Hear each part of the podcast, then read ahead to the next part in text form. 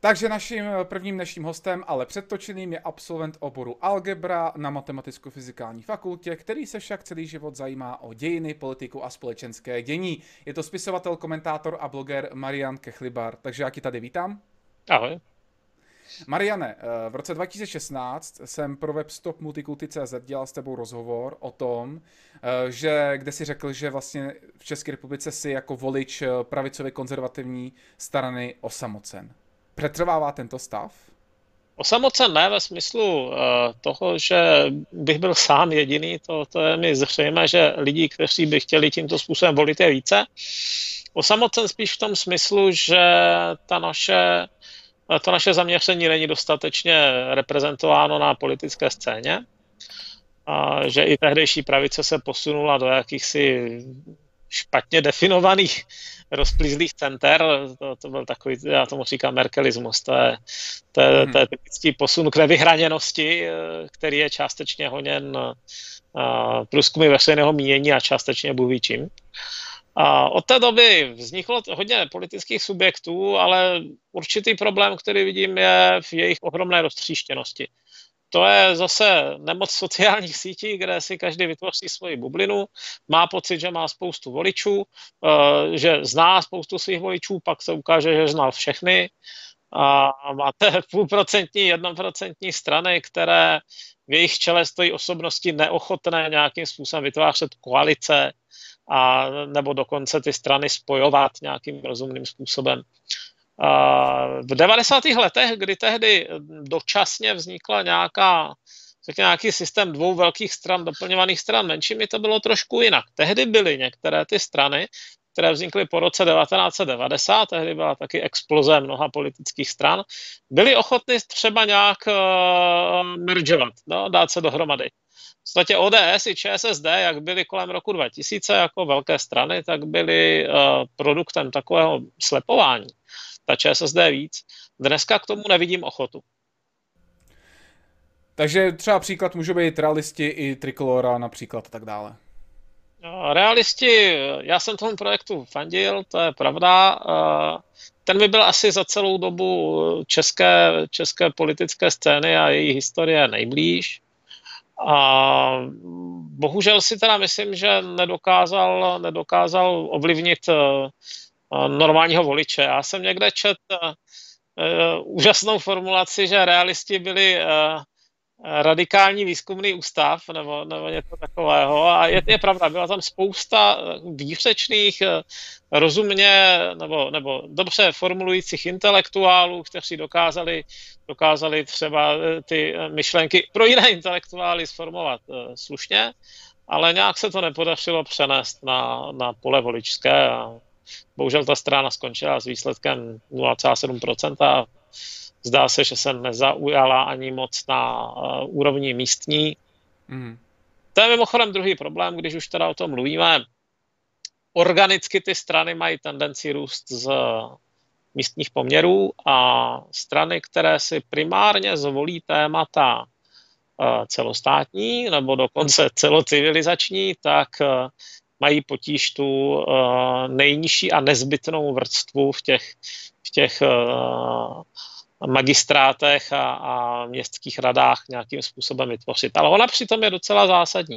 Je to, je to, je to základna té pyramidy a pyramidu bez základny nelze v podstatě vytvořit. Pravda. Uh, posledně je to, myslím, dva týdny zpátky, jsem tu hovořil s Petrem Hamplem a bavili jsme se o aktivistech. A ten například tvrdí, že tito aktivisté moc dobře vědí, že si mohou v rámci takzvaného boje proti rasismu například ve Spojených státech dovolit úplně všechno. Souhlasí s tím? To je strašně obecné tvrzení a já ta obecná tvrzení nemám moc rád. Nemáš rád. První, co mě napadne, jsou výjimky A, B, C, D. Nezapomeň, že my jsme taky aktivisti. Nebo respektive ty nějak jinak, jo? Ty, ty vyrábíš eh, videa s lidma, já vyrábím blog, píšu nějaké ty eh, články, komentáře, knihy. Takže a... existuje jenom určitý typ aktivistů, který si podle toho může dovolit, eh, co chce, nebo takový aktivisté se nedají nějakým způsobem nějak rozdělit?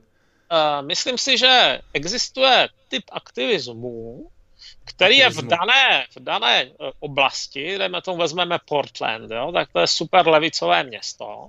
Mm-hmm. A, a tam si skutečně ta Antifa jako mohla dovolit zřídit nějaké své bloky, kam nepouštěla policii a podobně. A jediný, kdo na to tehdy doplatil, nemýlím se, tak byla tamní šéfka policie, sama Černá, která byla donucena rezignovat. No, tak eh, samozřejmě vědí velmi dobře, že je ta místní politická vrstva podporuje. To samé máte, je, dejme tomu, v Hamburgu nebo v Berlíně, kde jsou silně, silně levicové uh, radnice, které taky jako nikdy asi nevyklidí ty, t, takové ty, ty anarchistické skvoty, jako je Rote Flora nebo, nebo té, na té, na té Rigarstraße v Berlíně. Uh, jinde to může být naopak, jo? tak když se podíváš na Polsko, tak tam tam jsou spíš, eh, tam je to tak 50-50. Tam není jednoznačné, Jasně. že by převládal ten aktivismus té jedné strany. Tak uvidíme, jak to bude dál. Navíc se v poslední době uh, situaci o Bělorusku hovoří. Tu mimochodem teda Petr Hampl nakousl taky, ale nějak jsme to neprobírali osobně na tom, na tom Skypeu. Ale tady je docela velký rozdíl mezi tím, jak politici i média reagují například na policejní násilí, který je v Bělorusku naprosto jasný, ale jak méně a nebo spíš vůbec někteří politici a mnoha média nereagovali na použití například i dost nebezpečných granátů ve Francii či bytí katalánců při nepovoleném referendu. Myslíš si, že to je nějakým způsobem odvodnitelný, nebo to dělají z nějakého důvodu, nebo to dělají sami od sebe? Uh, mít dvojí měsítka je pro lidi přirozené. Jo? Je to, Snažím je to součást jejich názoru, nebo jak, proč to dělají podle tebe?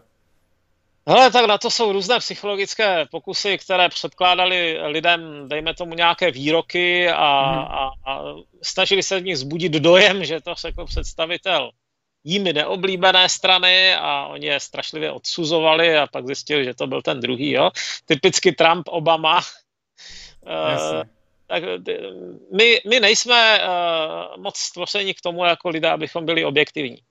A to znamená, že dáváme nějaké straně implicitně, řekněme, jako v výhodu, nebo vykládáme si její činnost pozitivněji, nebo se ji snažíme omlouvat a podobně.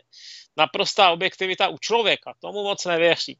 I ti lidi, kteří se o to snaží, uh, a to ani není zase tak časté dneska, protože když, si, když eh, se člověk podívá třeba na ten teda opravdu eh, novinářský aktivismus eh, ve Spojených státech, tak ti v zásadě zaujali názor, že objektivita je překážka spravedlnosti. No, tam, tam je ten názor, Jasně. že je třeba morální čistoty a jasnosti a to se Jasně. s nějakou objektivitou neslučuje, tak i když teda pomineme tyhle, tak je to pořád dost obtížně dosažitelný cíl. A to se dá v podstatě dosáhnout jenom tak, že namícháš ty lidi. Jo, takže když máš veřejnoprávní vysílání, podle mého názoru by to tam mělo být namícháno.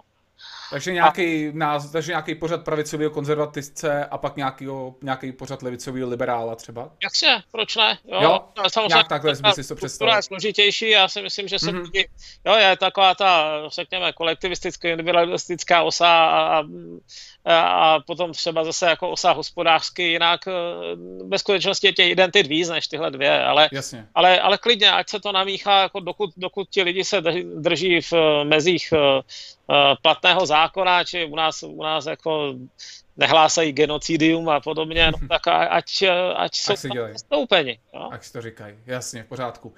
A tady tím pádem, tím pádem můžeme vlastně přesnout k té základní otázce, která dneska fakt musí padnout. Uh, jestli si myslíš, že přicházíme na západě o svobodu slova a pokud on ano, tak jestli uh, nám uvedeš nějaký případ, který pro tebe uh, nejvíc běde do očí. Já si myslím, že ano, že je svoboda slova ohrožená. Svoboda slova je ohrožená víceméně třemi věcmi, které se doplňují. První věc je ta, že na sociálních sítích je silně protěžován tomu, kontroverzní obsah, což často znamená obsah od rozzušených lidí. Takže uh, nezapomeňte, že to jsou reklamní firmy. Jo? My máme tendenci o nich uvažovat jako o mediálních firmách, ale oni jsou to reklamní firmy, které mají Jasně. cíl eh, udržet člověka u eh, obrazovky, nejste tím, že on A, a kdyby tam byla nuda, kdyby se tam opravdu vyskytovaly jenom ta koťátka hrající se a, nic neříkající výroky, tak, tak tam nikdo moc dlouho Tak. Čili uh, ten, ty, ty systémy vám pravděpodobně servírují jako docela cíleně, a teď se bavíme o algoritmech, ty nemají vědomí, jo, ale jsou nějak naprogramovány. Že mají tendenci propagovat příspěvky, které jsou agresivní, kontroverzní, pak z toho vznikají takové ty online davy, které jsou v anglosaském prostředí mnohem početnější, a ty se zase valí jako na zaměstnavatele a, a na, na spolupracovníky dotyčného člověka, který má tu smůlu, že je jejich centrem. Mm-hmm. A tady nastává, nastávají druhé dva problémy. Za prvé kvazimonopol, Reálně to znamená co? Facebook a, a, a Twitter a spol nejsou jediné na tom trhu, ale mají ohromný vliv. Kolik Čechů má uh, Facebookový účet? 5 milionů? Něco takového, jo? Myslím, je, že 4 až 5 milionů. No, aktivní jsou 3 miliony. Ano, ano. I když vezmeme, že aktivní jsou 3 miliony, tak je to očividně teda Velká část, ano. velký zásah té populace. A tam, tam panují taková ta pravidla, že, že ten vítěz bere skoro vše právě kvůli té síťové, charak, síťovému charakteru toho, toho média, teda reklamního média, které se no. tváří jako médium. A ti další jsou řádově menší, čili i když můžeme říct, že nemají monopol, tak mají minimálně velice dominantní tržní sílu. No a pak k tomu přistupuje třetí věc, že uh, právě lidé, kteří jsou, řekněme, v postavení, že můžou rozhodovat o tom, co vyjde, co nevyjde v médiích, v, v novinách, jestli někoho si zachovají jako zaměstnance, nebo jestli ho vyhodí a tak dál, to jsou ve směs lidi, kteří na takovýhle druh uh, digitálního davu vůbec nebyli připraveni. To hmm. není druh, eh, druh rizika, který by někdy před 10-15 lety existoval a lidé se propracovají do těch vedoucích pozic pozvolná, trvá jim to třeba celou generaci a jsou připraveni na svět, který v zásadě pominul a nahradil ho tady tenhle ten svět teda uh, digitální ukřičenosti a, a, a nátlakovosti a oni si s tím neporadí o nic víc než náhodný jedinec z ulice. A proti tomuhle druhu nátlaku je odolný málo kdo a většina lidí uh, intuitivně uh, couvne, poslechne. Jasně.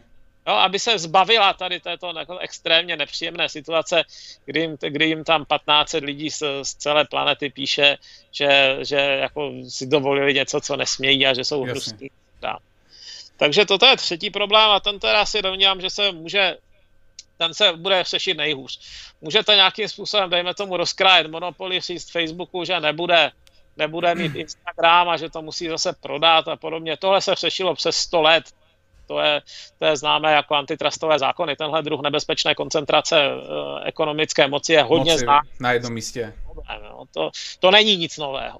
Mm-hmm. Ale, ale tady tenhle ten teda efekt toho digitálního davu, ten nový je. My nemůžeme od těch lidí čekat, že by se najednou začali chovat slušně, když v tom nacházejí adrenalin, takže to je naprosto vyloučený, podle mého názoru. Ale, ale eh, to, co lze změnit, ale bude to trvat velmi dlouho, je změna reakce těch eh, napadených organizací, ať už jsou to školy, firmy, úřady a tak dále. Jo? Musí si vypěstovat hroší kůži a hroší kůže je tlustá, takže roste pomalu takže je to potřeba tomu nechat čas. Ano.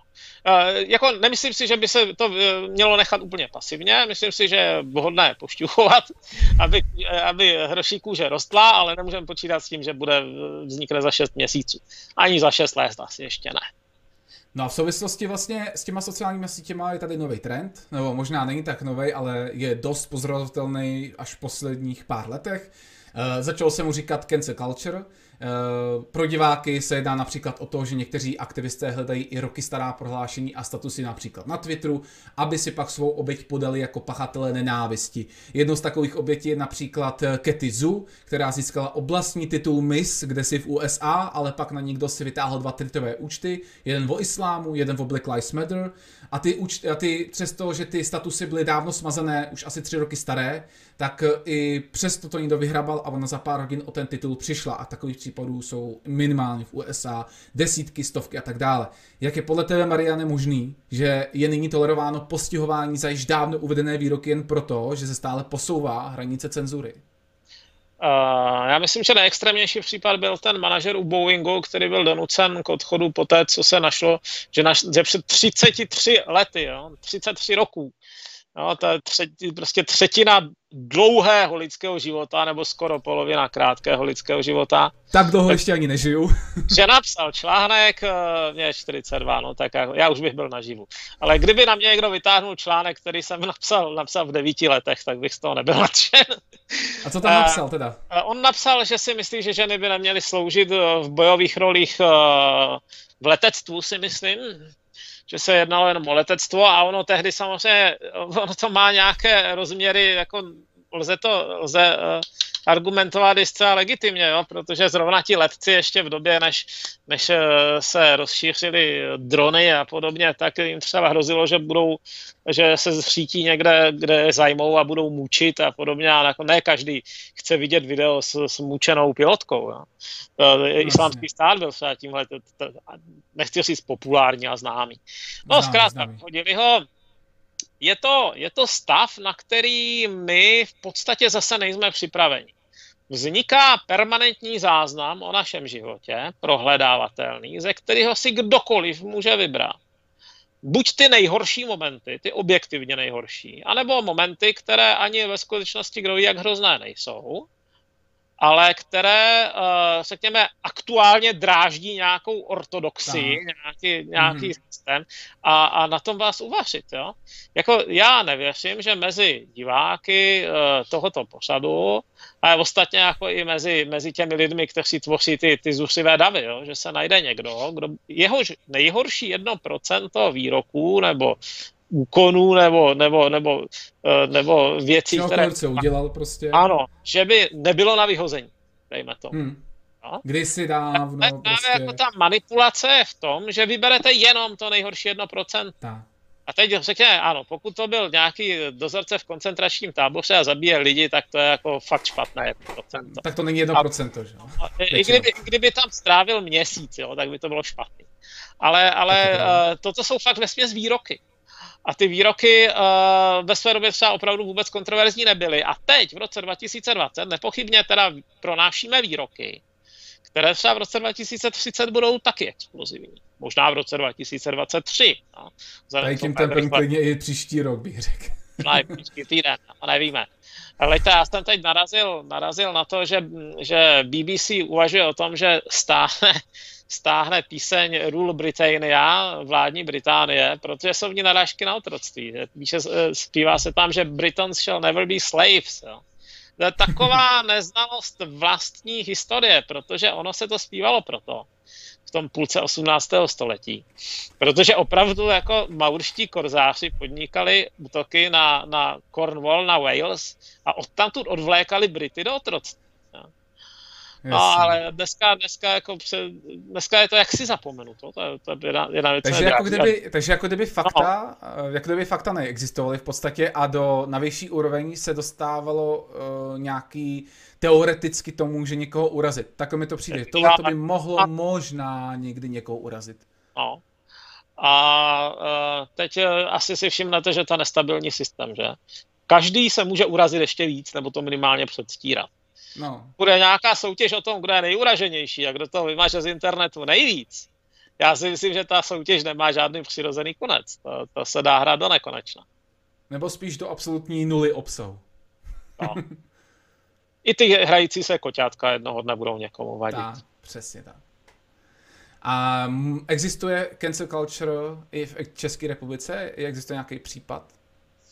Podle je to tady menší, ale uh, všiml jsem si třeba toho případu, kdy z knihovny, knihovny uh, Akademie věd úspěšně vyštvali nějaké ženské akty. Myslím, že to bylo Gender Expertní nebo někdo takový. Dva, tři roky zpátky. To, že, že ta organizace, které se to podařilo, že, má, že měla tehdy snad jenom tři členky, jo? No a předsedou Akademie věd byl tehdy, nemilím se pan Drahoš a ten s tím vůbec nic neudělal. Tomu to očividně nevadilo, nebo se to nevím. Já jsem mu tehdy taky psal mail a neodpověděl nikomu z mého okolí, o kom vím. Naštěstí tehdy se projevila, řekněme, rezilience ne teda té napadené Akademie věd, která podlehla úplně klasicky, ale podnik, aspoň, aspoň teda rezilience toho zbytku společnosti a nemilím se, tak ten fotograf jako pak měl velice pěknou výstavu jinde a snad na to mi vydělal na téhle kontroverzi. No. Aspoň, že tak. Uh, co si myslíš? Jestli existuje nějaká cesta, jak se před cancel culture chránit, aniž by člověk musel sám sebe umlčovat? Já myslím, že uh, ona, ona roste uh, přece jenom pomalu. Jsou nějaké začátky, pak, pak je, řekněme, středně rozrostlá a na konci to vypadá jako pole pokryté bolševníkem. Ostatně, to je zrovna to jméno a musíte zabránit těm, těm začátkům. No. Jakmile, víte co, těch lidí, kteří by opravdu jako echt chtěli někoho, někoho vyhodit z práce a podobně za prohřešky, ve skutečnosti zase tak má, moc není.